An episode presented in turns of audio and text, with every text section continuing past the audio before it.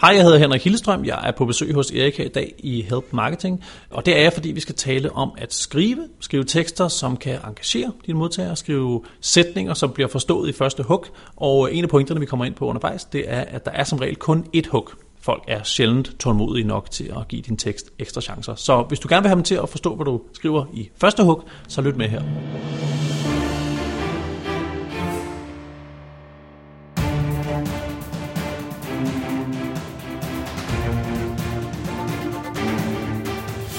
Det her er Help Marketing podcasten, lavet for dig, der arbejder med digital marketing, salg og ledelse, og som gerne vil opnå succes ved at hjælpe andre. Jeg hedder Erik Sings, og Help Marketing producerer så min virksomhed nok meget. Det her det er afsnit nummer 97, og det handler om skriveteknikker. Fokuset med Help Marketing er, at vi skal blive bedre til at hjælpe hinanden, fordi det er den bedste måde at skabe succes for sig selv og andre på, baseret på værdifulde relationer. Og lad os hoppe direkte til ugens content marketing værktøj, som er sponsoreret af IBA Erhvervsakademiet i Kolding. Og de udbyder jo også uddannelser i København. Uddannelser koster penge, det ved vi alle sammen. Men IBA, de er så søde og flinke rar, at de rent faktisk tilbyder nogle super fede gratis webinarer, og der er flere af dem om måneden. De varer 60-90 minutter, og emnerne er vidt forskellige, lige fra SEO til AdWords til lean til alt muligt forskelligt inden for karriere og projektledelse. Der er rigtig, rigtig meget. Og du kan simpelthen gå ind på gratiswebinar.dk og tilmeld dig lige nu og her. Du får en masse viden, og du hjælper Help Marketing på en gang. Så gratiswebinar.dk lige nu, så er alle glade. Og ugens content marketing værktøj er Google Formular. Vil du vide mere om din bruger? Eller skal du lave en undersøgelse?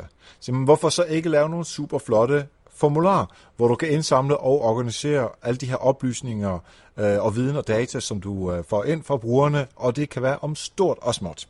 Du kan også planlægge din næste firmafest, administrere tilmeldinger til arrangementer, du kan oprette hurtige meningsmålinger, indhente e-mailadresser til et nyhedsbrev, du, eller hvad med empiri til en eksamen. Der er rigtig meget, du kan bruge Google Formulars eller Google Forms til, og du kan gøre det helt gratis, og du kan integrere det ind på dit site.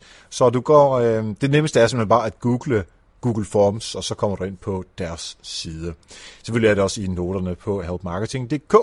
Og tak til Puk Falkenberg, der jo har anbefalet Google Forms til os. Og når nu vi taler om Puk, så er jeg nødt til at også lave en shout-out til Anita Lykke Clausen, der har været vikar og medvært her de sidste fire uger, og det har været formidabelt. Det har været, jeg har slet ikke ord for, hvor fedt det var. Jeg kunne tage på ferie, hvor hun har overtaget to afsnit, og så har vi lavet to afsnit sammen, nogle special sommerafsnit. Jeg kan kun anbefale, hvis du ikke har lyttet til dem, gå tilbage og lyt til dem også. Og hvis ikke du vidste det, så Anita og Puk, de har simpelthen startet deres egen podcast, og den hedder Digitale Tanker. Udkommer hver anden søndag, og jeg synes simpelthen, at du skal skynde dig ind. Pause Help Marketing lige nu. Gå ind på iTunes eller Stitcher, og så tilmeld dig med det samme til Digitale Tanker. Simpelthen bare søg det derindefra. Skynd dig at tjekke det ud. Og tak til IBA og deres gratis webinar DK for at være sponsor på ugens content marketing værktøj. Og du kan se alle de gode værktøjer samlet på nokmal.dk-tools. Vi er lige nu ved afsnit nummer 97, og det vil sige, at vi er ret snart og ret tæt på afsnit nummer 100. OMG, altså jeg har simpelthen ikke ord for det. Oh my god, afsnit nummer 100. Vi har gjort, snart gjort det her i to år, det er helt vildt. Og det her afsnit nummer 100, det bliver et ret specielt afsnit med en masse behind the scenes ting. Og vi kommer til at fortælle om et helt nyt, stort, kæmpe tiltag. En lancering, vil jeg næsten kalde det. Den er meget, meget hemmelig lige nu, så bare på grund af det er det er der god grund til at lytte med. Øh, det udkommer den 24. august, øh, så hvis du abonnerer på Help Marketing, øh, så får du det selvfølgelig bare lige direkte ind i dine ører, og hvis ikke du gør det, så skynd dig at abonnere på, på Help Marketing. Og i afsnit nummer 100, der laver vi ekstra, ekstra meget opmærksomhed på alle Patreons, som vi har herinde på Help Marketing. Og forresten selvfølgelig tak til alle Patreons, der støtter Help Marketing med en skilling. Hvis du har så lyst til at støtte og få den her ekstra, ekstra opmærksomhed i afsnit nummer 100, så gå ind på normal.dk-støtte, og så kommer du direkte ind på uh, Patreon.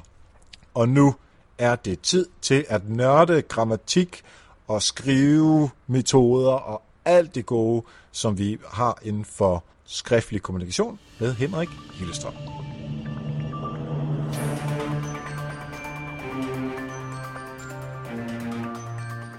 Yes, så sidder jeg her sammen med Henrik Hillestrøm, som er konsulent hos Bro Kommunikation og redaktør på Bro-bloggen. Ja, hvis jeg siger, at det er Danmarks største kommunikationsblog, har jeg så ret? Øh, så, så øh, kan man sige, så, så lyder det som om, du læser op fra, øh, fra, fra bloggen, så, så jeg vil antage, at du har ret. Det er, det, det er det, vi går og siger, det er, ja. Fedt. Velkommen til. Jo, tak. Det er, øh, det er en fornøjelse at have dig herinde, fordi du er jo en af de mennesker i, øh, i Danmark, i verden, i hvert fald på dansk, der skriver allerbedst, vil jeg mene. Det er du i hvert fald med til øh, på, øh, på Bro-bloggen. Og det er jo det, vi skal tale om. Ja, jamen jeg sidder bare og nikker og lapper al rosen i mig her indtil videre. Ja. Super, men du stopper også nu, for nu er det et kritisk interview. Nej. Lad os uh, først lige uh, høre, hvad er det, du laver hos, uh, hos Bro? Jamen jeg er jo på den ene side er jeg jo øh, ansat som, øh, som konsulent, det vil sige, at jeg arbejder øh, primært med opgaver og projekter, der på en eller anden måde handler om noget skriftlig formidling eller skriftlig kommunikation. så det vil sige, at jeg arbejder som tekstforfatter og redaktør på sådan sprogprojekter, og så er jeg også ude og undervise en hel del i øh, copywriting og mere klassisk skriftlig formidling, og også lidt øh, sådan en over i content marketing delen, men, øh, men også en klassisk skriftlig formidling. Og så er jeg på, øh, på den anden side, er jeg så en af de hovedansvarlige for vores eget øh, marketingapparat, med at jeg er redaktør på vores blog, som er, er, har en pæn succes, som du selv lige er så pæn at påpege her. Øh, så der skriver jeg en masse og redigerer en masse til den, og så er jeg vært på vores egen podcast, der hedder Bro FM. Og den kommer en gang om måneden, som jeg husker det. Ja, det er sådan Ish. cirka det leje. Ja. ja. Super god podcast også, hvis jeg, jeg skal blive ved med rosen, selvom jeg sagde, ja, det skal at jeg stoppe. Ja. det skal jeg.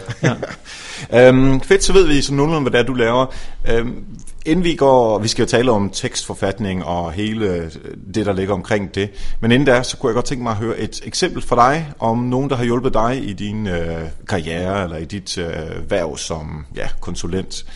Ja, jeg ved ikke ligefrem, det har hjulpet min karriere. Det kan, det kan måske komme til på sigt, men bare lige det eksempel, jeg, jeg kommer til at tænke på, er, er den her fine fyr, der hedder Anders Savstrup, som jeg er sikker på, du også kender. Vi mødte ham lige til uh, Marketing Camp, i Potters Marketing Camp. Ja, lige præcis. Ja, han øh, han øh, har købt det her øh, forum for online marketeers, der hedder marketers.dk øh, hvor han så havde skrevet øh, noget om øh, en eller anden forfatter, som han synes var virkelig god til at bygge spænding op, og han kunne så godt tænke sig at høre, hvad, hvad andre havde erfaringer med det her. Og det var jeg jo så inde at svare på, fordi når det handler noget om tekst, så øh, øh, synes jeg jo øh, per, per definition, det er spændende, og plus jeg bliver pinget, fordi at det er, jeg er, er det, der hedder områdeekspert for tekst inde, øh, inde på forumet der. Øh, og så skrev jeg bare, jeg kendte ikke ham der, men det lød da spændende, og så ud af blå sender øh, Anders mig så øh, hans favoritbog med lige præcis den her forfatter, den kommer bare om posten et par dage senere. Sådan noget, altså, det er jo sådan en elegant touch, som skabe sådan en... Øh, en, øh, en relation, der både har gjort, at Anders er den, jeg går til nu, når jeg har brug for hjælp inden for det, han kan. Øh, og jeg har hele tiden har følt, at jeg, jeg nu stod i gæld til ham og har sendt ham en gave tilbage. Og sådan noget. Det er bare sådan en lille, lille ting, der har nok kostet ham omkring øh, øh, 79 kroner plus porto at sende den der til mig, og nu har han en, som, som virkelig står på mål for ham. Ikke? Ja, også øh, det, det, det, at man egentlig, altså det er sådan noget her, det kan man jo ikke rigtig skalere. Du kan ikke sende en bog til stort set alle kunder, du har, øh, især hvis det er forskellige bøger, som man har. Men, men øh, da jeg var i øh, San Diego, så talte de om masser af ting, der skal skaleres, men prøv også at lave et eller andet, der ikke er skalerbart, fordi så, så kommer der noget virkelig personligt ind. Og det, det er jo det er egentlig det, der sker her. Altså, det er noget, som kun er til dig, og ikke noget, som han laver til Nej. 3, 4, 700 andre mennesker. Nej. Man kan sige, at det omvendte eksempel var en, øh, en, en gut, jeg kender, som, som nævnte for mig, at han godt kunne tænke sig at skrive nogle blogindlæg, der handlede om, øh, om øh, hans produkt kombineret med musik. Og det er sådan to ting, der interesserer mig allermest i hele verden nærmest. Øh, det er øh, musik og at skrive. Og så blev jeg så fascineret af ideen, så jeg, bare, jeg skrev bare det ene for ham, øh, uden, at, uden at vi havde aftalt det. Så jeg sendte det til ham, og så brugte han det. Og så, øh, det, den forretningsidé skal jeg måske ikke skalere. Det tror jeg ikke, min direktør synes er en god idé. Men øh, lige der var jeg så reddet med, så jeg er sikker på, at hvis han skal bruge noget andet en anden gang, så er det, så er det mig, han, han, han kommer til. Præcis, og det, er det modsatte, hvor det er dig, der har hjulpet, det er, øh, det er rigtig smukt det her. Lad os øh, hoppe ned i teksterne i stedet for, for det er jo det, vi, øh, vi er her for. Hvad skal en rigtig god tekst, og vi taler mestendels til, til nettet her, hvad skal sådan en kunne? Ja, altså øh, hvis, hvis vi taler sådan øh, øh, faglige tekster, hvis det er sådan, vi, vi taler om, så skal den på en eller anden måde, øh, øh den skal på en eller anden måde sætte noget i gang. Den skal, den skal skabe noget i mig. Der skal være et eller andet øh, gnist, der bliver affødt af det. Og hvad den, øh, den hvad det så er, den skaber, det kommer jo meget ind på situationen, men altså, den skal give mig lyst til at gøre et eller andet. Den skal rykke mig hen til et sted, hvor jeg ikke var før. Giv mig lyst til at købe et produkt. Giv mig lyst til at dele øh, artiklen på nettet, fordi den kunne noget særligt, som jeg ikke har set nogen andre steder. Giv mig, øh, få mig til at grine. Øh, motiver mig til at gøre et eller andet. Og det, det er jo sådan meget bredt og løst formuleret, men det er jo også fordi, at tekster kan være så brede. Ikke? Men den skal, ligesom, den, skal, den skal rykke mig et eller andet sted hen, hvor jeg har lyst til at gøre noget. Altså den skal skabe en eller anden form for handling.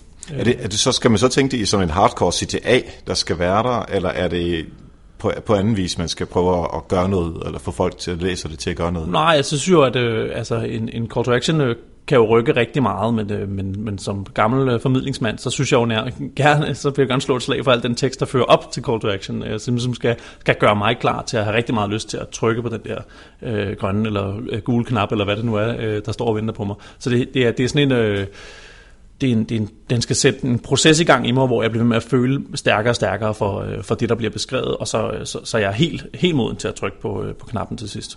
Så altså teksten, den, den skal arbejde sig hen til, altså modne mig til at kunne gøre det, som man nu engang gerne vil have folk til at gøre. Ja, øh, kan egentlig kort fortalt. Ja. Hvis vi så, øh, nu er det selvfølgelig meget online, øh, vi taler her, men hvis vi skulle sætte øh, nogle, nogle øh, genre op, altså det kunne jo være, altså blogpost det er jo noget, som vi alle sammen kender til, altså artikler eller produkttekster. Det kan også være øh, nyhedsbreve eller øh, pamfletter, der skal skrives af forskellige art. Jeg elsker det ord, jeg ved ikke hvorfor, men det er super ord. Øhm, er der nogle forskellige ting, som du tænker, når man taler, øh, skriver det ene eller skriver det andet, så skal man være fokuseret på nogle, nogle forskellige ting? Nu, jeg ved godt, nu nævnte jeg mange, men du kan vælge dem, som du selv synes er interessante. Mm. Jamen det klassiske går på det her med øh, at skrive til tryk og til, øh, til skærm, eller hvor det nu man plejer at sige. Ikke? Øh, og der er jo, jeg vil sige svaret både ja og nej, for der er klart nogle, øh, og det er jo rigtig irriterende svar, ikke? men der, for der er jo, der er jo nogle øh, forventninger, der knytter sig til den, altså, klichéen her, the media is the message, ikke? altså der er jo nogle forventninger, der knytter sig til, hvis du åbner et brev, eller en pamflet, eller om du åbner en mail, der, det, det, der sker et eller andet inde i hjernen, som, som er lidt forskelligt, men jeg synes stadigvæk, som jeg også øh, fik sagt øh, til Marketing Cape her den anden dag, øh, at, at, at for, formidling er blevet så bredt et begreb. Det, det, det, det lapper ind over så mange områder, øh, teknisk og psykologisk osv., så, videre, så man kan ikke bare øh, nøjes med at, at forholde sig til, til ordene, der skal skrives. Øh, det er jo det, det er dem, man skal bære det. Så jeg synes egentlig hellere, at det, det, det giver mere mening at forholde sig til den situation, tingene skal bruges i, og det er selvfølgelig, igen har noget at gøre med, er det et fysisk øh, brev, eller, eller er det et, et, noget, der, der foregår på skærmen, øh, men også den, øh, den øh, lad os sige, det er en købsituation, eller du skal, det er en pamflet, der skal overbevise mig om at sortere mit skrald bedre øh, derhjemme, øh, så skal det på en eller anden måde gribe ind i, i, øh, i den, den hverdag, jeg står, eller den, den situation, jeg står i der, og så er det, så det sådan set ligegyldigt, om det, om det er skrevet på det, i den ene eller anden øh, medie, hvis man kan sige det sådan. Øh, så så jeg vil hellere, jeg synes, jeg synes det hurtigt bliver for firkantet, hvis man kigger kun på, øh, på, øh, på, på print versus øh, skærm. Man skal hellere kigge på, øh, hvad, hvad, hvad dem, der skal læse det, hvad er deres motivation til at overhovedet mene noget om det her, og hvad for en situation står de formentlig i lige nu. Ja, her i Bolus, hvor jeg jo arbejder, der øh, har vi nogle gange, vi har haft nogle diskussioner om, øh, om det skal være opskrifter, det vi laver. Altså lad os sige, at man skal lave, lave et drivhus. Jeg er sikker på, at hvis vi går på Bullis.dk, er der en, øh, en artikel, der hedder, sådan laver det et drivhus. Mm. Og tanken er så, øh, hvis den skal være på skærm, så, er det jo, så kan du scrolle øh, ved at øh, ja, bare trække op. Ikke? Øh, men vi har sindssygt mange mennesker, der printer fra Bolius.dk, det er selvfølgelig mere fra desktop, men der fra øh, mobilen. Og der skal man også være opmærksom på, at der er forskellige måder at, at, øh, at formidle på, og det er der, jeg vil hen til, det er det, der du siger med situationen, som gør, at jamen, jeg, jeg kan bedst lide, at det er på et stort stykke 4, så kan jeg læse det, eller jeg kan bedre lide, at det er på øh, mobiltelefonen. Så øh, hele det der med at gå ud fra situationen snarere end mediet, altså for brugeren, synes jeg er noget af det aller, aller vigtigste at, øh, at tænke på altså nu, nu kommer vi ned, vi dykker ned i det tekstmæssige lige om lidt, ikke? men hvis, hvis man ikke har den der, hvor man siger, okay, hvad er situationen for den her person, så, så rammer man stort set ved siden af, hvis man bare tænker, okay, det, det her det er til øh, online, så derfor kan det kun være halvt så langt, som hvis det havde været til, på print. Altså de der sådan klichéer, der er, ikke? Altså, er du enig, eller tænker du, det er helt skudt ved siden Nej, men jeg er helt enig. Jeg, sidder, jeg, jeg kommer lige nu inden for øh, et, et, et sådan et arbejdsmøde hos en, øh, hos en af vores kunder, en styrelse, som skal have lavet nogle, nogle nye vejledninger til deres målgruppe, som skal, som, som skal forstå, hvordan man gør et eller andet teknisk inde på deres hjemmeside. Øh, og de, vil, de, de, de har så lidt lagt op til, at de gerne vil lave sådan en, øh, en 20-sider lang øh, pdf, som ligesom tager hele, øh, øh nu hørte jeg Michael Ågaard den anden dag tale om det her med trakte, ikke? altså øh, de tager det hele, de vil løse det hele med de her 20 sider, i stedet for at sige, altså der, der er jo på et tidspunkt, hvor folk skal erkende, at de har behov for vejledningen, så skal de finde vejledningen, så skal de forstå, hvordan vejledningen er bygget op, så skal de forstå de gode argumenter for at følge øh, de anbefalinger, der ligger i vejledningen, og, og øh, og der, der skal de måske så hente vejledningen. Øh, så, så man bliver nødt til at tænke i de her øh, øh situationer, eller tænke i øh, læserens bevægelse som sådan en slags modningsfase. Man kan ikke bare løse det hele. Det, det hjælper ikke noget at beskrive, hvorfor vejledningen er en god idé at læse, inden i vejledningen. Altså det, det skal man jo ligesom øh, have folk til at forstå på forhånd.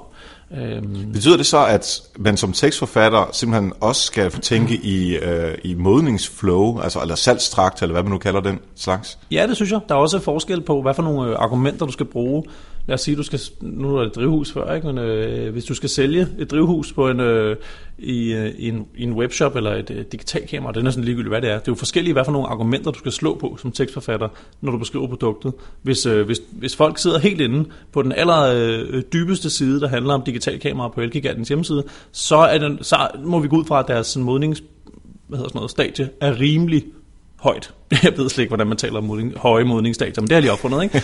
øh, men i hvert fald, at de, de, de har ligesom en høj interesse. Der kan vi godt begynde at fortælle om noget teknisk ved produktet, hvorimod vi tidligere, hvis de bare går ind på Elgigants hjemmeside øh, på forsiden, vil vi gerne lige vil gøre opmærksom på, hvor vi har også digitalkamera, så er der måske nogle andre ting. Så skal vi ikke komme med en eller anden teknisk ting. Så vi skal også tænke på, hvor folk er i processen.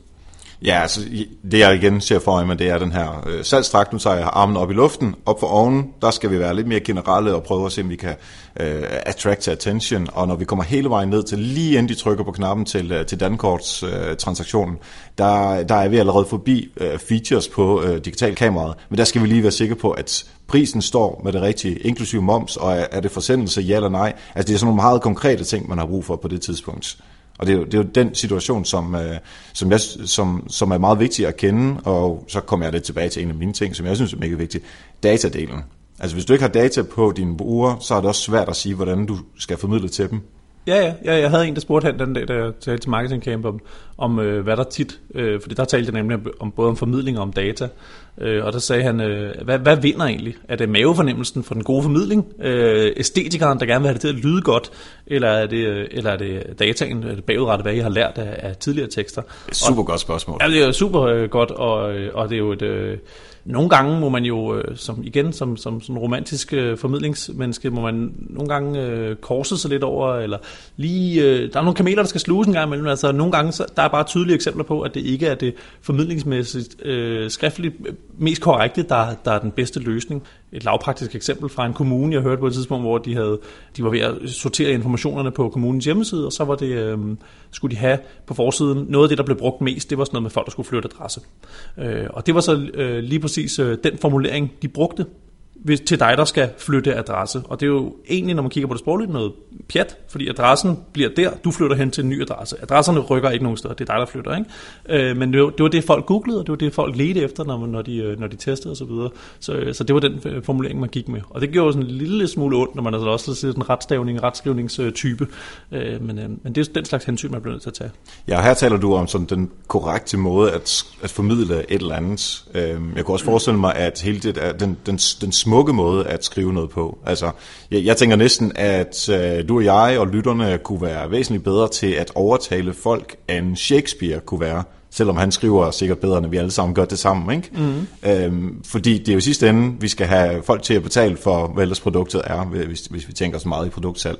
Ja, ja, og man kan se på, på vores egne primære kanaler, altså bloggen her, der har vi jo også en vis skrive stil og tone, som øh, vi forfølger, øh, og som, hvor der er lidt af en legeplads, hvor vi godt kan prøve at være lidt, vi kan prøve at være lidt sjove, vi kan prøve at vende nogle ting lidt sprogligt på hovedet, og prøve nogle jokes af på forskellige måder, øh, som jeg elsker. Øh, og samtidig er der selvfølgelig alle de vigtige dyder, som vi kommer ind på om lidt, som vi, som vi, som vi gør en stor del ud af. Men det er jo sådan nogle ting, som jeg ikke, jeg kan ikke bare anbefale dem en til en til alle dem, der lytter med, og til alle mine kunder, fordi at, øh, styrelsen fra før, som man kommer indenfra. Hvis jeg prøver at være, øh, være morsom og øh, lave sprogblomster i deres vejledninger, der handler om alle mulige tekniske ting, det, det, det rammer nok forbi. Ikke? Men lad os så prøve at tage din øh, skriveproces. Altså når I skriver til, øh, til brugbloggen, eller hvis du skriver for nogle kunder, hvordan er den? Jamen, jeg synes især det, især det er relevant, når jeg skal skrive for kunder, eller når, når kunder henvender sig til mig og siger, at vi, øh, vi skal have lavet det her. Øh, og så, så tit har de en ret god idé om, hvad det er for en produkt, de gerne vil ende med. Øh, og så bliver jeg, øh, så der udfordrer jeg dem så på, på sådan det helt grundlæggende. De er nærmest sådan, øh, ofte føler de, at, at når de kommer med noget til mig, så skal jeg egentlig bare sætte mig ved tastaturet og begynde at skrive. Men en væsentlig pointe for mig, det er, at skriveprocessen starter altså øh, et godt stykke tid, før man, man rammer tasterne første gang. Man bliver så til gøre sig klar, hvad det er, man vil. Og det er altid, man siger jo simpelthen så mange banale ting, når man taler om de her ting, ikke? men altså, øh, hvis du ikke ved, hvad du vil skrive, så er det svært at gå i gang. Ikke? Ofte så har folk en klar for en, en meget klar idé om, hvad det er, de gerne vil skrive. De tror godt, at de ved, hvad det er, de gerne vil skrive, men det er tit det forkerte. Øh, så, så det er tit udfordrer med, altså når man taler om skriveproces, så det plejer jeg at give et billede med sådan en, en trakt, en lidt anden slags trakt, end den vi talte om før, øh, men altså noget, man skal, man skal bevæge sig ind igennem, hvor man, øh, som vi så starter fra toppen, vi kalder den øh, FBSS-modellen ude hos os, øh, ikke som mundret, men øh, det står for formål, budskab, struktur og sprog. Øh, og formålet, det har folk tit ret godt styr på det de så tit gør, de vil gerne øh, skrive den her tekst, fordi de gerne vil sælge nogle af de der digitale kameraer eller eller andet den stil. Ikke? Øh, det de så tit øh, øh, laver af fejl, det er, at, at de lægger ikke nok kraft i, eller lægger ikke nok øh, vægt på at arbejde med at forvandle det her formål til nogle budskaber, som folk vil synes er interessante. Øh, så de kommer hurtigt til at, at kommunikere for meget om dem selv, eller fra deres eget udgangspunkt.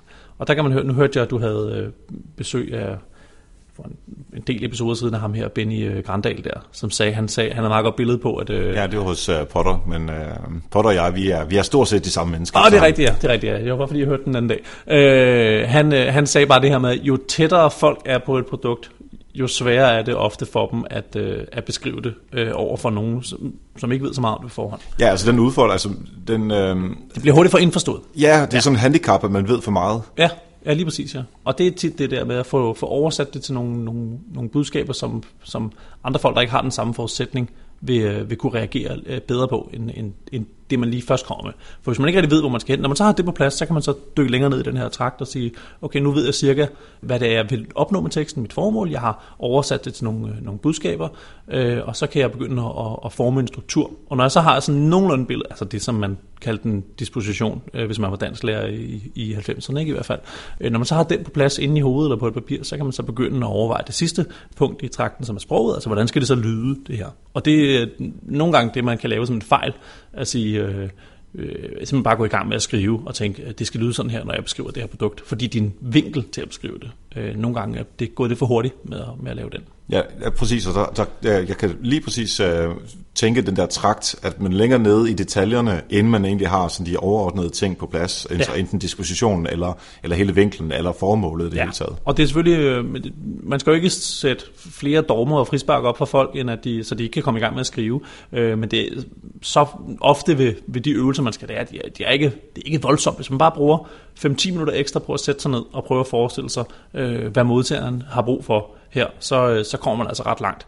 Og så igen, omvendt, nogle gange, så skal man bare forsøge at skrive noget øh, og komme i gang og få sat nogle ord på, og så er de første tre afsnit er sikkert forkerte, og man arbejder sig hen mod det på en anden måde. Øh, der skal man så bare være ekstremt kritisk, når man, øh, når man kigger på det efterfølgende, hvad man har skrevet. Ikke? Men altid, en klassisk fejl, det er at, øh, at kommunikere lidt for meget formålsbaseret og øh, lidt for lidt øh, budskabsorienteret. Ja. Nu kommer jeg lige med en bekendelse. Jeg er relativt træt af at skrive. Jeg, jeg, har, øh, jeg har arbejdet, som de fleste lytter sikkert ved, så har arbejdet på forskellige kommunikationsbyråer, hvor jeg har lavet altså spandevis af pressemeddelelser, produkttekster og, og store strategier, hvor der skulle skrives en masse til, øh, til store CEOs og alt muligt. Jeg, er, jeg, jeg, jeg tror simpelthen, jeg har gjort det for meget. Øh, og så var der nogle kollegaer, som så læste mine ting igennem, og jeg vil gerne have sådan input til nogle af de der sådan lidt højere liggende ting, altså er vinklen nogenlunde, altså rammer den rigtigt. Og det første, de så gør, det er sådan, åh, oh, du har vist glemt et komma der eller du, der, der er en stavefejl dernede, eller, oh, kan du ikke lige få det til at se lidt pænt ud, og sådan Det er sådan et, Jesus Christ, det er jo ikke det, jeg vil. Altså, det, det kommer jo senere. Jeg vil gerne lige have fokus på, om, om, om, om vi formidler det på den måde, som, øh, altså med, med de formål, som vi har, inden vi går i gang med at se øh, på, på detaljerne. Nu er jeg heller ikke et, et sådan detalje, detaljefokuseret menneske, så derfor har det bare, det har bare irriteret mig rigtig, rigtig meget. Så øh, et spørgsmål i forhold til det her er øh, samarbejde på kryds og tværs Hvordan, øh, hvordan kan, du, kan du sætte nogle ord på, hvordan det fungerer bedst? Ja, øh, lige i forhold til det her, så jeg har når jeg holdt sådan nogle formidlingskurser for folk, der ikke er sådan øh, specielt erfarne i, i at skrive og så videre, som, som arbejder i en eller anden øh, øh, virksomhed, hvor de arbejder sammen kryds og tværs og skal begynde at have lidt mere fokus på, hvordan de skriver. Så har vi nogle gange haft øh, brugt noget tid på, på at tale om det her med, hvordan vi kan hjælpe hinanden til at blive bedre, og hvordan kan man indføre nogle systemer for feedback. Og der er det sådan rimelig øh, øh hands-on, at man simpelthen laver et, øh, et schema ud for, øh, ud for hvad hedder det, øh, øh forskellige, øh, nu kan man, et sted jeg var, så talte vi meget om, øh, om, om, de skrev meget i passiver, og brugte sådan lidt støvet sprog, og de var meget bekymrede for, at de havde øh, med god grund i øvrigt øh, lidt for lange, kringlede formuleringer, og det blev det svært at forstå. Og der var sådan nogle forskellige ting, vi havde kigget på, og så lavede de et schema, og så sige, øh, øh, så man så afleveret sammen med sin tekst, og så sagde, hvordan, øh, hvordan så, så kunne folk sætte, sætte kryds ved, ved 1, 2 eller 3, afhængig af graden af, af hvad de synes, at, at, at der var problemer. Så det vil sige, jeg afleverer en tekst til dig, og jeg, og jeg siger til dig, øh, vi har de her 10 øh, områder, vi altid kigger på, øh, og så, øh, så siger jeg, jeg er selv lidt bekymret for, at øh, det midterste afsnit, det blev lidt langt og underligt, så vil du kigge efter de der øh, kringlede formuleringer. Øh, og så er jeg også, øh, øh, altså det kunne være hvad som helst, hvad man nu synes, men øh, jeg er også bekymret for min komme, og man kan også godt hive det op på det andet niveau. Øh, men i hvert fald, pointen er bare, at man skal ligesom øh, øh, forventningsafstemme, hvad det er, man gerne vil have feedbacken til. Øhm, så ofte vil en dårlig feedback session være øh, initieret af vedkommende, der, der tog initiativ til den. Altså, så man skal også huske at, at bede om den rigtige feedback. Men jeg kender det utrolig godt det der med, at, øh, at man så får, øh, får, får komme her tilbage. Altså, at selvfølgelig er det kommer ikke rigtigt, og ikke noget til korrekturen endnu. Jeg er stadig i gang med det her. Ikke? Ja. Jeg kan rigtig godt lide, at du har fået rigtig meget ros til at starte med, og nu er det, meget, nu er det min skyld, Altså nu får jeg kritik for, at jeg ikke på tidligere tidspunkter har sagt til de mennesker, der skulle redigere mine tekster, at hvordan jeg gerne have det tilbage. Så det, det, det kører rigtig godt. Det er aldrig, det er aldrig øh, tekstforfatterens skyld. Øh, det er, det er dårligt Endnu bedre. brief okay. altid. Ja. Ja, det er godt reddet, godt reddet her. Nej, men seriøst, det er, altså, jeg forstår simpelthen ikke, hvorfor jeg ikke selv har tænkt på det. Altså, strukturere sig ud af det. Lav noget struktur på, det her vil jeg have feedback på, det andet vil jeg ikke have feedback på. Når det står på et stykke papir, så tør folk ikke gøre noget som helst andet end det. Det er dejligt råd, altså, at jeg ikke selv har fandt på det. Nå, super, super, det er derfor, du er her i dag. Lad os, lad os prøve at hoppe til øh, noget omkring sådan det helt konkret, hvordan får man det bedste sprog frem? Ja, og det er jo igen øh, i, i vid udstrækning afhængig af konteksten, situationen og medier og sådan noget, men jeg har i hvert fald nogle øh, idealer, som jeg altid forsøger at, at forfølge. Og det er altså, medmindre det selvfølgelig er romaner eller digte eller et eller andet den stil, så ej, næsten ikke engang romaner, vel, men jeg synes næsten ikke, det, det kan næsten ikke blive øh, kortfattet nok. Og, øh, så, så det skal være, det skal være øh, kortfattet, konkret og, og klart, hvis man kan sige tre k, og det er en farlig øh, uh, ja. at lave. Nu bliver du, jeg må finde på et fire. Øh, nej, øh, man kan sige, øh, konkret og klart er jo næsten det samme. Ikke? Så de to k'er kan vi slippe afsted med. Ikke? Og altså, det der med at gøre noget kort, det er et ideal for mig på, øh, på mange niveauer. Det er både øh, på, på tekstens længde i det hele taget, det er på afsnitsniveau, det er på sætningsniveau, det er helt ned på ordniveau. Øh, så det der med at forsøge at, at, at forholde det så, så, holde det så kort som muligt, fordi det der, det, der står kort, står ofte stærkt. Fordi det, det, det er svært at gemme, det er svært at skrive noget volapyk i meget korte sætninger. Det er svært at, at gemme unødvendig, irrelevant info i, i noget, som er borget af meget korte sætninger. Det må ikke blive så kort, så det bliver hakkende at læse. Man kan godt høre det inde i hovedet, eller mærke det i maven, når man læser noget, som, som er meget kort. Så kan det godt blive monotont, så der er behov for noget variation. Men generelt sæt mange flere øh, punktummer, end, øh, end man plejer. Øh, tit, når jeg læser et eller andet, og det gør jeg øh, godt nok tit, øh, både i min fritid, men så sandelig også øh, på mit arbejde, øh, får stukket et eller andet i hånden, øh, som så siger, øh, øh, den her tekst, øh, kan du ikke forsøge at gøre, eller gøre noget ved den? Så læser jeg det igennem, og så laver jeg sådan nogle øh, markeringer ude i, ude i magnen, for at sige, hvornår er det, jeg, jeg går i stå, eller hvor, hvornår, øh, hvornår er der ikke nogen kobling mellem de to afsnit, eller den stil. Øh, og ofte der, hvor jeg går i stå, så er det fordi, at afsnittene er for lange. Og det er ret vigtigt at pointere her, at for lange, det er ofte ikke ret langt. Altså vores tålmodighed og hvad vi kan overskue som læsere, selv øh, os to, øh, i, i hvert fald gennemsnitligt intelligente herrer og alle dem, der lytter med her, den er bare ikke ret lang. Så øh, afsnit på mere end fem linjer, der, det skal virkelig retfærdiggøres, øh, at du bruger så lang tid. Det skal du virkelig tænke godt igennem. Ikke? Så ofte der, hvor jeg sætter mine markeringer, det er, det er når afsnittet bliver for lange, og så går jeg ind og kigger på, hov, hvad, hvad, hvad kan jeg gøre her? Kan jeg dele det op? Eller hvorfor blev det egentlig så langt? Er der nogle af sætningerne, som øh, er fyldt med alt muligt mærkeligt? Øh, og det kan nogle gange være lidt svært at, at opdage, om de er det. Så derfor går jeg simpelthen i gang med at sætte punktummer. For hvis jeg kan sætte dem logisk, så er det fordi sætningerne øh, er, er, er for lange. Der er ofte er der nogle kommaer, man kan bytte ud med punktummer, men hvis man ikke kan det sådan lige umiddelbart, så er det fordi sætningerne er for lange, så er der ofte for meget i det. Så det der med, at det skal være kort, det, det, det synes jeg er, er, er noget af det bedste, man kan, kan gøre. Korte, korte sætninger, korte afsnit, øh, og så øh, øh, korte ord. Altså, øh, der, Hvad mener du med korte ord? Korte altså? ord er, hvis, hvis der findes et kortere alternativ, så brug det. Nogle gange kan du selvfølgelig godt for effekt øh, smide den langt ord ind, som er, øh, og nogle gange er der jo nogle ting, der, der hedder noget, som er meget langt, og der er også nogle ord, der er, der, der er ret lange. Øh, medmenneskelighed er et langt ord, men det forstår vi godt alle sammen, når vi ser det. Men der var nogle steder, hvor, hvor, det, hvor det bliver et problem. Øh, og, og jeg kun til at lige sige det, det er også det med, at øh, øh, i forhold til det her konkrete, altså der var en, der sagde til mig en gang for, for mange år siden, altså hvis det kan blive mere konkret, så gør det.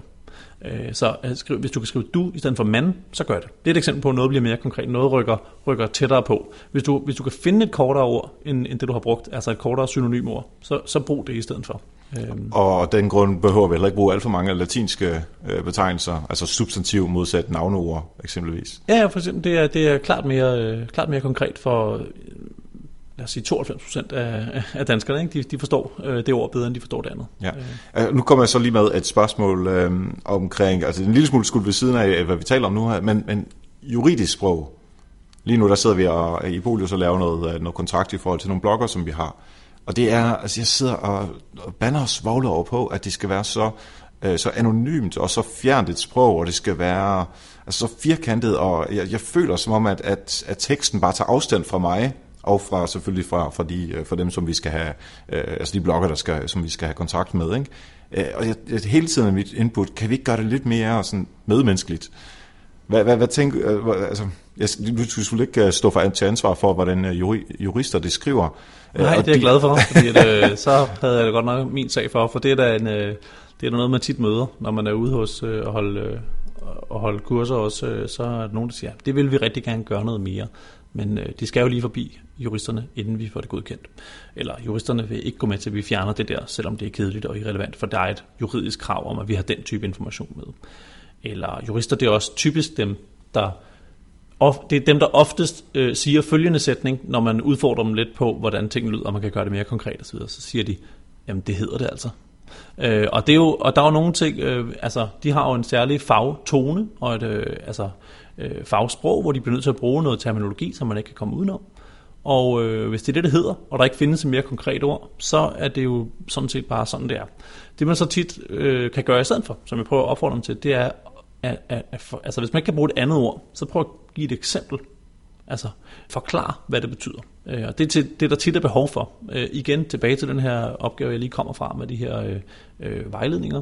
Så, øh, øh så noget af det, det bliver simpelthen så abstrakt, fordi det, det skal passe til, øh, øh, åh, vores målgruppe er så stor, det er principielt alle virksomheder i hele Danmark, så vi kan ikke øh, gøre det mere konkret end det. Nej, men, men så prøv, i stedet for at komme med, øh, øh, så, så sig det på den abstrakte måde, og så komme to eksempler på, hvordan det kunne komme til udtryk. I en stor virksomhed kunne det for eksempel være, hvis advokater skulle have adgang. Bla, bla, bla. I en indmandsvirksomhed kan det til gengæld være, hvis et eller andet. Øh, og det går der ikke noget, øh, det er bare en større service, det er bare nemmere at forstå. Så kan man så sige, det går lidt, det angriber jo lidt mit pointe fra før, det bliver længere, men det er jo ikke, altså, det er jo heller ikke at skrive noget så kort, øh, så det ikke bliver forstået. Øh, så, så man må have den der balance i det.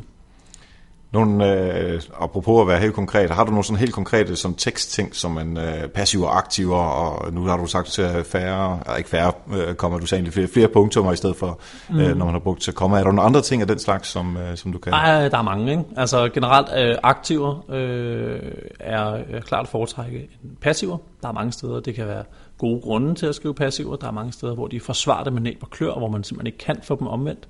Øhm, men øh, et ideal for mig også er at øh, gøre det, at man tager øh, sætningens kryds og bolle og placerer øh, så tidligt i sætningen som muligt og øh, så tæt på hinanden som overhovedet muligt.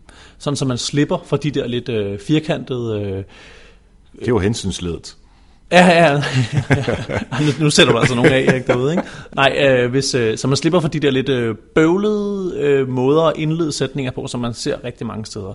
Øh, under forudsætning af, at, det, at projektet opnår endelig godkendelse, kan vi gøre sådan, så er vi, så er vi, vi skal igennem mange ord, før vi kommer hen til vi kan, eller kan vi, som er krydset af bolden i, i sætningen, når man kigger på den i dens helhed. Ikke? Hvis vi kan tage de to ord og flytte op i starten af sætningen, så vil, vil, vil, vil det ofte blive klarere, hvad der står. Ofte vil sætningen ende med at blive kortere.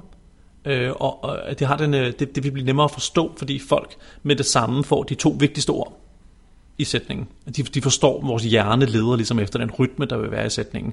Så øh, vi kan gøre sådan og sådan, og så kommer den så der, komma, hvis projektet ender med at blive godkendt. Det, fordi, fordi så kan man godt komme med noget lidt mere støvet til sidst, så længe man har noget, noget grundlæggende, noget meningsfyldt at hægte det op på, som altså er krydset af bollen, eller øh, øh, grundledet og, og udsagnsledet i starten af sætningen. Også fordi det sidste, du siger der, altså under betingelse af, det er jo kun, det er jo mindre relevant end det første. Altså det er jo, vi gør det her, hvis, øh, altså under forudsætning af, ja. sige, så tager man det, der er det vigtige, og så sætter man en eller anden form for betingelse på øh, bagefter. Ja. Det giver også det giver rigtig god ja. mening. Og ellers så et alternativ kunne være at forsøge at omformulere den der underlige en, så man kunne sige, så, så putter vi et kryds og et bolle ind i den, så siger vi, øh, hvis eller når øh, øh, ledelsen, eller direktøren, eller Jens, eller hvor konkret vi nu kan blive, øh, når Jens øh, godkender øh, projektplanen, komma, øh, kan vi, så har du den samme struktur igen. Ikke? Du har Jens godkender i starten, og så har du kan vi i efterkommet igen. Så hele tiden forsøg at gøre det så, så konkret og, og nærværende på den der måde. Og hvis du har krydserne og bollerne forrest i sætningen, så bliver de ofte kortere, og de bliver 99-100 gange bliver de meget, meget nemmere at forstå for din læser. Hvad med noget variation i forhold til det? Du sagde for, at der skal helt klart til variation ind i forhold til øh, korte øh, sætninger, men hvis, hvis vi hele tiden siger, vi kan, eller vi skal, vi gør sådan her, hvis, hvis det er til en gruppe, man taler, altså det bliver også måske en lille smule kedeligt. Ja, der er mange, øh, der er stor sandsynlighed for, at sætningen, mange sætninger vil begynde med jeg eller vi, hvis man gør det på den her måde. Og det skal man selvfølgelig øh, være opmærksom på. Øh, men det er ofte, igen tilbage til, når jeg sidder med mine, øh, med mine tekster foran mig, og jeg har sat markeringer der er noget her i det her afsnit, jeg ikke forstår. Så prøver jeg at tage, okay, så kan jeg se, når der, der er en lang sætning, Øh, det er der, den knækker for mig. Der er et eller andet herinde i mit hoved, som jeg ikke kan få det til at hænge sammen. Så prøver jeg at lave en analyse, grammatisk analyse af at sige, okay, hvor, hvor står øh, krydserne og bollerne i den her sætning? Øh, og, så, øh, og så prøve at se, kan jeg, fordele, kan jeg fordele dem på en anden måde? Eller, eller er der en anden måde? Øh, man kan tale om grammatikken, og man kan tale om øh, semantikken. Så det vil sige, øh, grammatikken kan være helt skæv, fordi man har skrevet i sådan en underlig passiv konstruktion. Øh, så krydserne og bollerne, det er sådan nogle ting, som, altså øh, der vil blive taget kontakt, øh, så er der jo ikke noget kryds, øh, fordi der står ikke, hvem der gør det. Øh, hvis man så siger, okay, hvis jeg skulle fortælle det sådan ud fra en semantisk, hvad, hvad er det så, der sker? Hvem er det, der gør noget her? Så vil man sige, en kundeservice-medarbejder vil kontakte dig. Så, så opfinder man, eller man opfinder det ikke, man fortæller bare mere direkte, hvem er det egentlig, der er grundlaget her.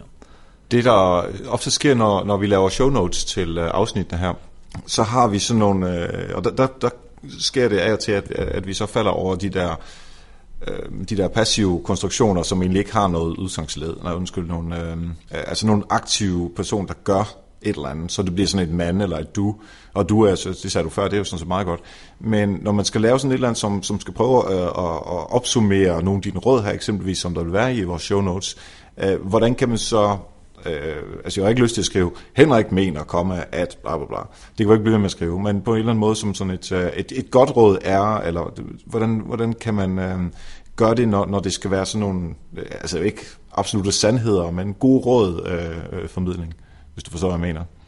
Øh, ja, øh, det tror jeg godt, jeg forstår. Øh, men så skal vi igen tilbage til den her øh, formål-budskab-øvelse. Ikke? Altså at sige, hvad er, øh, øh, formålet er ikke, at jeg skal øh, diktere en masse, men, øh, men budskab, øh, øh det er det så, ikke? men, men, men budskabet er jo så, øh, hvorfor folk skal bruge det. Ikke? Altså så skulle det være et eller andet med, hvis du vil have folk til at øh, forstå dine sætninger øh, i første hug, parentes, fordi der kommer nok ikke andet forsøg, vel? Så meget for tålmodighed har vi ikke. Skal du, øh, eller kolon, øh, gør følgende, hvis du vil det, kolon, øh, sæt din øh, krydser og boller, eller du skal gøre, altså, jeg ved ikke, om det, du har ikke lige tænkt igennem det her, vel? Men, det, nej, nej. men netop at tage udgangspunkt i modtageren og sige, øh, det oplagte, hvis man gerne vil give råd og vejledning til, hvordan nogen skal gøre noget, så er det at tage udgangspunkt i dem, for det er dem, der skal gøre det, og så bruge dem som, som grundled. Ja, fedt. Der er i hvert fald en shout-out til anne som tager noterne, så øh, er jeg ja, sikker på, at hun ja. lytter med. Ja, grammatik endte med at fylde væsentligt mere, end jeg havde troet, det ville her. Det, Jamen, det er dejligt, dejligt nørdet på ja. den her måde. Øh, og bare lige for at blive dernede, nu sagde du lige parentes. Øh, hvad siger du til parenteser og bindestreger? Jeg har en, jeg har en tendens til at bruge rigtig mange bindestreger. Og når du siger bindestreger, så mener du tankestreger? For der er jo stor forskel her, ikke? Bindestreger binder ordene sammen, tankestregerne er dem, som ligesom op... Jeg skulle lige til, jeg skulle lige til, jeg, jeg skulle lige til at sige, at det er fordi, jeg vil gerne have øh, et kortere ord, men det, det er vist det samme antal bogstaver, så ja, ja, ja, jeg kan ikke redde den. Nej, tankestreger, altså jeg har også tænkt til at bruge dem for, mange, for meget. Det er en af de ting, jeg selv er opmærksom på, når jeg redigerer mine egne tekster. Det er, at øh, mange af mine afsnit slutter med et eller andet tankestreg, og så kommer der en eller anden god pointe. Jeg synes, de kan være en enormt virkningsfulde, hvis man, hvor man lige hægter noget ekstra på, øh, lige skaber en kontrast, eller lige understreger en pointe efter en tankestreg. Men det begynder at blive problematisk, hvis der er for mange, fordi så, så den måde, de virker på, det bliver sådan lidt udvandet. Så, så, øh, så ja, man, man skal ikke bruge for meget, men jeg synes, de kan, brugt ordentligt kan de være virkelig gode. Mm. Parenteser er jo, øh, jamen de, de er jo på, en, på, på mange måder et udtryk for lidt usikkerhed omkring, hvad det er, man egentlig siger. Fordi hvorfor, hvor, hvorfor er det, du ikke siger Hvorfor siger du det ikke bare? Altså, det står i teksten, det står bare inde i en parentes. Øh, men andre steder igen kan man godt kan de have en god effekt. Øh, men, men man skal passe på med det, fordi altså, det, det er en anledning til at proppe mere ind i din tekst, end der egentlig er nødvendigt, fordi du føler, noget lidt skal være med. Så, så pas på med at bruge dem. Øh, retfærdiggør, hvorfor du bruger dem, kan man næsten sige. Ikke? Du får lige en mere, inden vi går videre. Ja. Semikolon. Semikolon, øh, synes jeg, er et øh, lidt forvirrende tegn. Måske fordi det bliver brugt på så mange forskellige måder. Ofte bliver det brugt øh, i stedet for et... Øh, altså, der, der synes jeg, at en tankestreg fungerer bedre. Jeg synes lidt, de har den samme funktion. Nu sidder der sikkert, jeg ved ikke, hvor mange fra, fra dansk sprognævn du har, som dine lyttere, men der er sikkert nogen, der kan, kan nogle gode grunde til at bruge dem, men det ændrer bare ikke på, hvordan folk læser dem. Øh, og der, der, der tror jeg ikke, jeg er alene med den erfaring, at det kan være et forvirrende tegn. Jeg tror simpelthen, at hver gang du ser et semikolon, så tænker du, hov, det er et semikolon, det ser der så set aldrig. Ja, ja, jamen det, altså, ja, så, det, så man bliver hævet ud af teksten, det tager fordi man, der kommer sådan metalag ovenpå. Ja, ikke? hov, hvordan skal jeg lige læse det? Ja. Øh, hvis der havde stået et kolon, så ville jeg nok godt, have kunne forstå det. Hvis der havde stået et punktum, ville jeg ikke have tænkt over, øh, at det skulle have været noget andet. Oftest vil jeg tro. Så semik- semikolon til smileys, og så, øh, så må det være fint. Ja, Hvis vi øh, lige skal gå videre til noget flow i hele teksten, altså det hæver sådan en lille smule op over øh, det, sådan, helt det sproglige, altså helt fra overskriften til det sidste punktum, øh, hvordan får man den der røde tråd og folk til at flow igennem, så de læser så meget som muligt af det? Jamen igen, øh, sørg for at have tænkt den der FBSS trakt igennem på forhånd. Det er i hvert fald øh, en meget, meget god forudsætning for at få skabt noget, der, der, der hænger sammen ned igennem. Så kan man sige, øh, forsøg at holde dig til én pointe per afsnit, eller et budskab, øh, sådan så du ikke får klemt for meget ind. Øh, det gør det også nemmere at følge. Øh, lav nogle... Øh, Altså, så ja, så, så sørg for, at afsnittene bliver, bliver korte. Øh, en rød tråd handler også om, øh, at folk skal kunne hænge på. Ikke bare indholdsmæssigt, men også, de skal også kunne hænge på sådan øh, rent øh, orkemæssigt med at læse det. Ikke? Altså, så det ikke bliver, bliver det må gerne se, se indbydende ud. Øh, så skal du have, øh, så skal du have nogle, nogle sproglige markører, som det vist nok hedder, der binder dine afsnit sammen. Så det vil sige, jeg- vi plejer også at kalde det for bomuld øh, i teksten. Så det vil sige, at du har to afsnit, som hvis der ikke er noget bomuld imellem dem, så står det lidt og og støder sammen. Så, øh, så man kan ikke rigtig fornemme, øh, hvordan kommer vi fra det ene til det andet.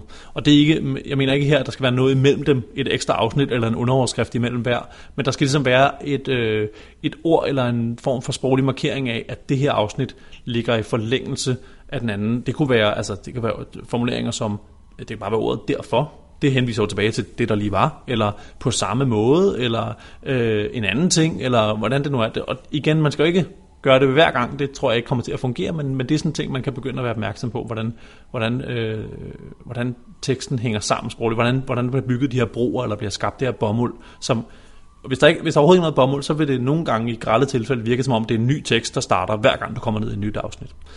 Og så øh, noget, som jeg selv gør en stor dyd ud af, det er det, der hedder metakommunikation. Så det vil sige, at man stopper øh, undervejs og fortæller folk, hvad der kommer til at ske i teksten. Enten undervejs eller også i starten osv. Det kommer an på, på tekstens længde. Men hvis du har en, hvor, hvor det kræver, at folk læser med et stykke tid, så det du kan gøre, det er, at du kan i starten tease lidt, hvad der kommer til at ske nede i slutningen af teksten, øh, ved at fortælle øh, i det her blogindlæg for eksempel, der skal vi igennem øh, øh to øh, spændende forskningseksperimenter, øh, som, øh, som vil overraske dig, øh, og så får du til sidst får du metoden til at gøre X, Y og Z. Øh, så, så ved folk cirka, hvad der kommer. Og der kan du også nogle gange have, have, have behov for at, øh, at lave dem undervejs, og så sige, godt, øh, med, med denne viden på plads, kan vi nu bevæge os videre til at gøre sådan og sådan. Så du hele tiden laver forventninger til, øh, at folk kan forstå, hvad det er, der kommer. Altså du holder læseren i hånden. Du holder læseren i hånden. Ja. Og når man begynder at arbejde med dem, så man kan også... Det, det er et ret godt sted at putte noget humor ind i det, hvis det er et, mm-hmm. Mhm. et, øh, hvis det er et parameter, man, man gerne vil måles på, som det jo for eksempel er for os. Ikke? Ja, hos jer, altså, ja. Det der med, altså, øh, nu har jeg ikke noget konkret eksempel, men, men det der med at, at, altså, at holde læseren i hånden øh, og fortælle dem, hvad der lige er sket der, det er sådan et... Øh, det er Og der kan man sagtens øh, drage en parallel til, når man laver foredrag altså når man siger, men øh, det, det næste vi skal igennem nu, altså bare det, man har der agenda til at starte med, så, ligesom, så, så ved man, øh, hvordan øh, foredraget er. Øh, da jeg snakkede øh, med Anita, Anita og jeg, øh, min, min kollega Bolius, øh, hun holdt et foredrag, og så øh, sagde jeg til hende, da, da, da vi så hendes slides, øh, prøv at sætte et eller andet markør ind på de tre øh, øh, ting, som hun skulle snakke om. Så de slides, der handlede om øh, den første, de havde en eller anden form for markør, og nummer to havde en anden. Fordi altså det, selvom det lige var over i hjørnet, så kunne man ligesom forstå, okay, det er stadigvæk det her, hun taler om, og så skifter den farve, eller gjorde noget andet. Øh, og så, så på den måde kan man ligesom guide folk igennem øh, på, i foredrag, og det er også det, man gør med, øh, med tekstdelen. Ja, altså metakommunikation er, er præcis øh, det mindst lige så vigtigt, når du taler mundtligt. Ikke? Fortæller, hvad der kommer til at ske. Vil du sige, at øh, underoverskrifter, er det også metakommunikation? Ja, det kan vi godt oversætte det til, men nej, det vil jeg ikke sige uh, umiddelbart. Altså, underoverskrifter er en del af teksten. Metakommunikation er, har det navn, det har, fordi det er kommunikation om kommunikationen. Ja, okay. Så du simpelthen du træder lige ud af teksten i virkeligheden. Mm-hmm. Uh, men du skal selvfølgelig gøre det, det skal ikke, du skal gøre det på en elegant måde, så det føles som et flow. Ikke? Uh, men du træder, i virkeligheden træder du ud af teksten og siger, jeg er i gang med at fortælle dig om, uh, om det her drivhus, uh, men for at du kan forstå uh, konstruktionen eller et eller andet, så er det lige vigtigt, at du, at du ved noget om uh, ja, okay, det er et virkelig dårligt eksempel, ikke? men du træder lige ud af teksten og fortæller folk, hvad der kommer til at ske. Og det, det skal man virkelig ikke undervurdere kraften af, fordi det er meget få læsere, der, der har, har tålmodighed, øh, eller har, har lyst nok til bare at kæmpe sig igennem det hele fra, fra ende til anden, og selv kæmpe for at forstå sammenhængen. Ja. Hvad med, øh, nu taler vi lige under overskrifter, hvordan har du nogle gode fif til dem? Øh, jamen brug dem, øh, brug mange af dem. Øh, sørg for, at de er, er, er dækkende. De har en god, igen, Altså i forhold til, når man kigger ned over, der er sådan nogle mønstre, man kan se, hvordan folk bevæger øjnene ned over en tekst, der kan man se, der, der stopper de op. Øh, og de er med til ligesom at, at give folk en lyst, eller give folk, jeg plejer nogle gange at tale om, at man har sådan en lille cheerleader inde i hovedet, der, der hæpper på en og siger, den her tekst, den kan du godt læse. Og den cheerleader er mere aktiv, hvis, øh, hvis når, du, øh, når du scanner ned over en, en tekst, du kan finde punktopstillinger eller underoverskrifter, ting der bryder lidt, eller afsnitten ikke er for lange, så, så sidder den der cheerleader inde i hovedet og siger, det her, det kan du godt komme igennem. Jeg tror på dig her, ikke? og så får man lyst til at læse det. Alternativet er at møde en, øh, en hel øh, mur af tekst uden nogle øh, inddelinger, uden nogle underoverskrifter, så, så siger de, ja, lad os bare pakke sammen og til hjem. Ikke? Så, så brug dem, men pas på, øh, altså tænker du på formuleringen af dem? De, de, altså, Nej, nu, du, du, nu sagde jeg tidligere øh, øh, et, et, et, en pointe eller et budskab per afsnit, øh, og der hvor du har din, øh, din underoverskrift, det kan jo så passende øh, ligge i tråd med det, det budskab, der ligger i det. Øh, skal du selvfølgelig ikke sætte en underskrift nødvendigvis efter hver afsnit, så du må lave en eller anden form for opsummerende ting. Ikke? Og så udnyt nogle gange, at, øh, at øh, folk, øh, folk scanner efter dem, og så kommer et eller andet opsigtsvækkende nede i, i en af underskrifterne, ikke? så man tænker, hov, hvad er det, der foregår hernede? Ja. Uh, Rikke Marie Søgaard, da vi havde hende uh, inde på besøg her i Help Marketing nummer 75, der talte hun om uh, UX i forhold til content marketing og, og tekstproduktion.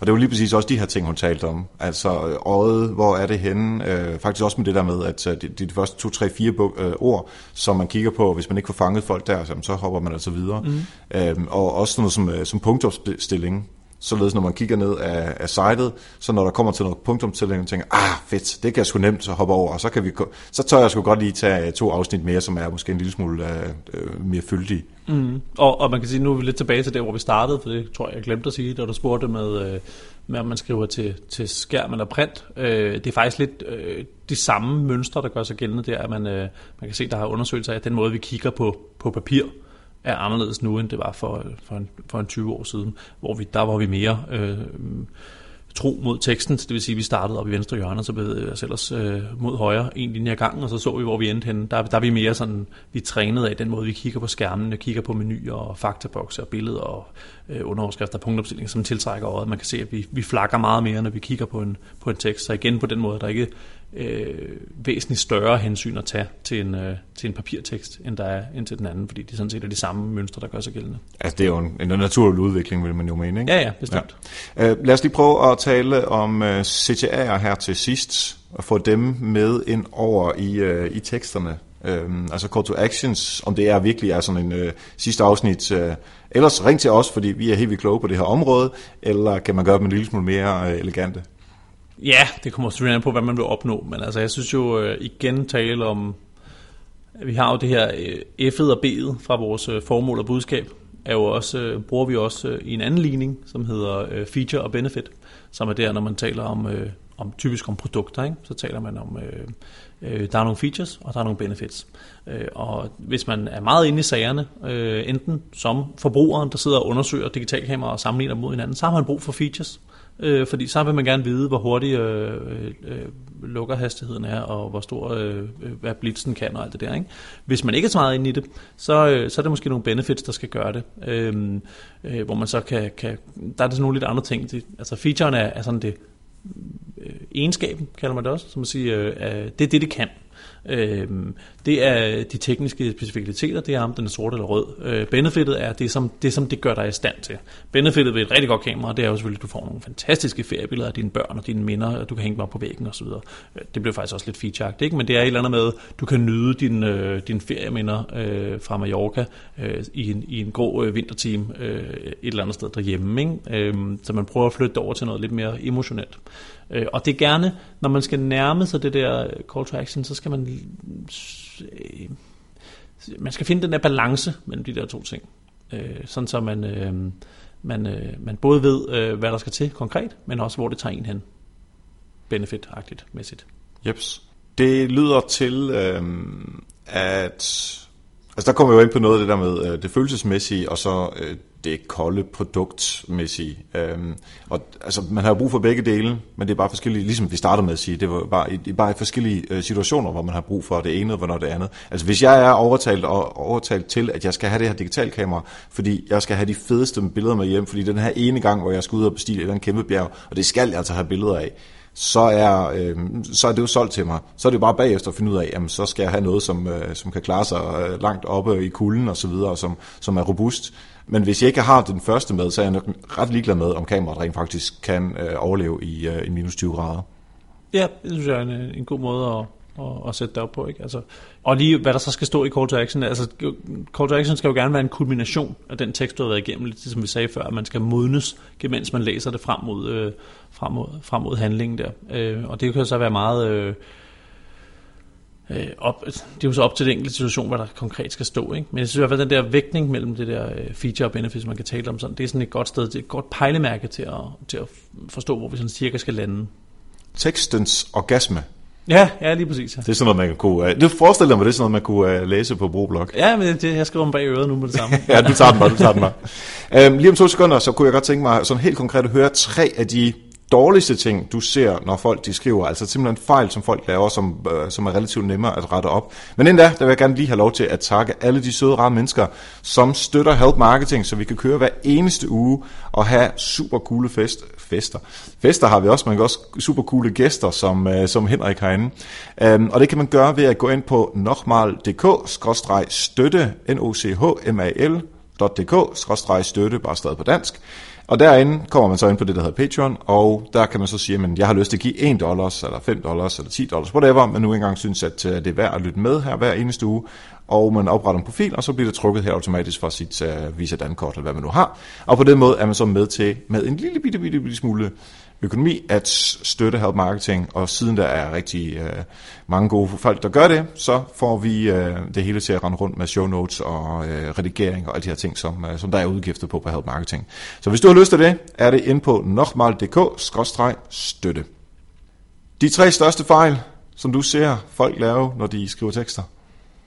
Ja, og det er ikke sådan typiske stavefejl, jeg har valgt her, men det er sådan øh, tre tendenser, jeg ser. Og det vil sige, at jeg synes, at folk skriver enten øh, for meget, de skriver øh, om sig selv, eller de skriver for indforstået. Og de to sidste ting lyder lidt som det samme, men er det ikke helt nødvendigvis. Øh, lad os starte fra en ende af. De skriver for meget. Teksterne bliver for lange, afsnittet bliver for lange, ordene bliver for lange, alle de der niveauer, vi talte om øh, for, lidt, øh, for lidt siden her. Det bliver for, øh, for ustruktureret. Så forsøg hele tiden at korte ned, forsøg at bryde det op, skabe luft på siden, fjern alt det, der ikke understøtter dit hovedbudskab i den der proces, du er i gang med i starten. Øh, skrive for meget. Hvis du finder ud af, hvor du skal korte ned, så har jeg et, øh, en lille øh, teknik, der hedder redigere med enter. Så det vil sige, at du, øh, du trykker enter efter hver gang, du har sat et punktum. Så kan du se, hvor der er nogle afsnit og nogle, nogle sætninger, der begynder at stikke af. Der, hvor de er meget lange. Det, er sådan, giver et enormt øh, tydeligt visuelt gengivelse af, hvordan din tekst flyder. Nå, så simpelthen på, i Word-dokumentet, så har du... Så trykker, øh, trykker på enter ja. efter hver gang, der er et punktum. Så vil det være tydeligt ofte mm. at se, hvor er der behov for at sætte et punktum mere og dele nogle sætninger op. Ikke at alle sætningerne skal være korte, for så har vi noget variation. Det er ikke det, jeg siger. Sætninger, der er lange, kan sagtens være gode, men ofte vil du se nogle tendenser i den måde, du skriver på. Så, så prøv med det. Øh, og så bare hele tiden, altså redigere, redigere, redigere. Det kan altid blive kortere. Øh, Og nummer to? Nummer to er det her med, at de skriver for meget om sig selv.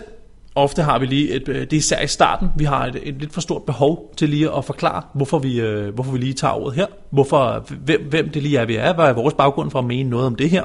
Øh, vi skal lige skrive os varme ofte. Så et, et konkret øh, et, øh, et trick, som jeg meget ofte bruger, næsten mere ofte, end jeg vil stå ved, det er simpelthen at fjerne første afsnit. Så man bare prøver at slette det, holde hånden henover og, og se, hvad der sker. Ofte vil man så i, i starten af anden afsnit have behov for øh, bare lige at ændre på et par enkelte ord, eller sætte en enkelt sætning ind, så vil man være startet, teksten vil være meget, startet meget mere dynamisk og meget mere modtagerorienteret sted. Så prøv at slette det, der handler om dig selv i starten. Prøv bare lige at holde hånden henover det og se, hvordan teksten fungerer, når du starter ned i andet afsnit. Og den sidste er, øh, du skriver for indforstået. Altså det har vi allerede lidt været inde på. Du glemmer at oversætte fagord. Du glemmer øh, banaliteter i anførselstegn, som, øh, øh, som, som, som du selv har meget bedre forudsætninger for at forstå, end din modtager har. Og det er sindssygt svært at opdage og gøre noget ved, fordi du jo, altså lige snart du har brugt et fagudtryk 10 gange, så glemmer du det et fagudtryk, så er det jo bare almindeligt. Ikke? Øh, så metoden her er at prøve det af på nogen, der ikke har den samme forudsætning for at forstå det. Altså simpelthen for andre folk, der ikke lige sidder med de samme områder til at læse det igennem for dig og sige, forstår du, hvad jeg mener her? Ikke? Hvis du skriver til andre, der har det samme fagspecialis, der er lige så fagspecialiseret som dig selv, så skal du selvfølgelig ikke oversætte fagområder for en, for en hver pris, men, øh, eller fagtermer. Men, øh, men ellers så prøv det af på, på nogen, der ikke har den samme viden som dig. Altså sådan anti, det er det, det hedder. Ja, ja lige præcis. Ikke? Ja. Super. Fedt. Jamen, øh, det er nogle dejlige konkrete ting, som man kan gå ud og gøre lige med det samme. Og jeg er 100% sikker på, at alle lytterne, de er væsentligt bedre til at skrive, når nu de har lyttet færdigt uh, her. Uh, ved at bruge uh, nogle af de her, bare en eller to af de her uh, fif, som du har gået og givet, så tror jeg, man når rigtig langt. Altså, det, er, øh, det er med det her som med så meget andet. Øh, overraskende, hvor lille en indsats, der skal til for at gøre en stor forskel. Det er min klare erfaring. Hvis man gerne vil følge dig på sociale medier, hvor skal man gøre det hen? Jamen, jeg vil allerhelst have, at man følger øh, os som i Bro Kommunikation på øh, forskellige sociale medier. Jeg vil allerhelst have, at man går ind og tilmelder sig vores blog på bro-blog.dk. Hvis man allerede har gjort det, så kan man eventuelt vælge at følge os på nogle af vores andre kanaler. Det er også hvor, der, vi har vores, øh, vores podcast, Bro FM, hvor jeg selv er vært. Øh, den, den, den bor også derinde, men den findes også i, i iTunes og i, og i Stitcher, så det må man også meget gerne. Så findes vi også på alle mulige andre kanaler, men de er sådan lidt, altså Facebook og Twitter og LinkedIn, men, men de er sådan lidt øh, understøttende hovedkanalerne, kan man sige her. Men man må endelig øh, øh, følge os der, naturligvis. Ikke? Så er jeg jo også personligt selv på Twitter, øh, men... Øh, Hvad hedder den? den hedder Henrik H. Poulsen i et. Øh, det, det, følg også gerne den, ikke? men heller det andet. Så er det modtaget. Det har været en fornøjelse. Det er et lille smule længere afsnit, end det plejer at være, men øh, vi er også blevet dejligt, dejligt nørdet, og vi kom ned i grammatikken og det, alt det hele. Det var simpelthen fedt at snakke med dig i dag. Jamen tak lige med. Mange tak til Henrik. Nu husker vi, at vi sætter vores krydser og vores boller og vores hensynsled og alle de andre ting, som vi har lært, og bare at skrive kort, godt og lige til brugeren. Mange tak til alle patrons. I er de sejeste. Tak for, at I støtter Help Marketing. Hvis du lytter med for første gang til Help Marketing, så gør man lige en tjeneste at abonnere på podcasten, så får du de fedeste afsnit lige ind i ørerne hver eneste onsdag, og du er med til at hjælpe Help Marketing. Næste gang, der får vi Jonas Donbæk på besøg, og vi går i kød på WordPress. Tak for nu, og husk, ved at hjælpe andre, opnår du også selv succes. Vi høres ved. Hov, hov, hov, hov. Vi er ikke helt færdige med Help Marketing. Som du måske hørte sidste afsnit af Help Marketing, så har Anne-Sophie, som har skrevet øh, noterne til Help Marketing, hun har fundet sig et mega fedt job ved siden af studierne, som hun starter igen. Hun skal øh, hjælpe øh, en af Danmarks førende coaches med hendes marketing. Og det betyder så, at hun desværre ikke har tid til at skrive noter mere. Så jeg håber, jeg tænkte, jeg håber, at der er nogen derude i Help Marketing Lytterland, som tænker, hey, hvorfor kan jeg ikke få lov til at lytte til Help Marketing før alle andre? Hvorfor kan jeg ikke få lov til at nørde endnu mere med det? Og det kan du faktisk nu. Du kan få lov til at lytte til Help Marketing før alle andre, skrive noterne ned, så det virkelig kommer ind i hovedet på dig, så du kan formidle det. Du kan blive endnu bedre til at skrive, apropos dagens afsnit, fordi når man skriver hver eneste uge om et eller andet øh, emne, som selvfølgelig er marketing i det her tilfælde, jamen så bliver man bare bedre af det. Og selvfølgelig er der også penge involveret i det her, fordi som vi alle sammen ved, så er vi, har vi nogle søde mennesker, fra, som er Patreon, som giver nogle penge til det her, og vi har IBA, der øh, sponsorerer Help Marketing, og af alle de penge, der kommer ind, der øh, tager vi 80% og giver til øh, Thomas, som redigerer, halvdelen til ham, og halvdelen til den person, som så skriver noter, som Anne-Sophie har gjort tidligere. Så hvis du tænker, at du har lyst til at hjælpe på den her måde, og tjene nogle skillinger samtidig med, det er en gang om ugen, hvor det udkommer, og jeg gætter på, det er omkring en to-tre øh, timer, som der skal sættes af til det. Så hvis det er dig, så skriv til mig eriksnabelag.dk eller find mig på Twitter. Og nu er vi helt færdige.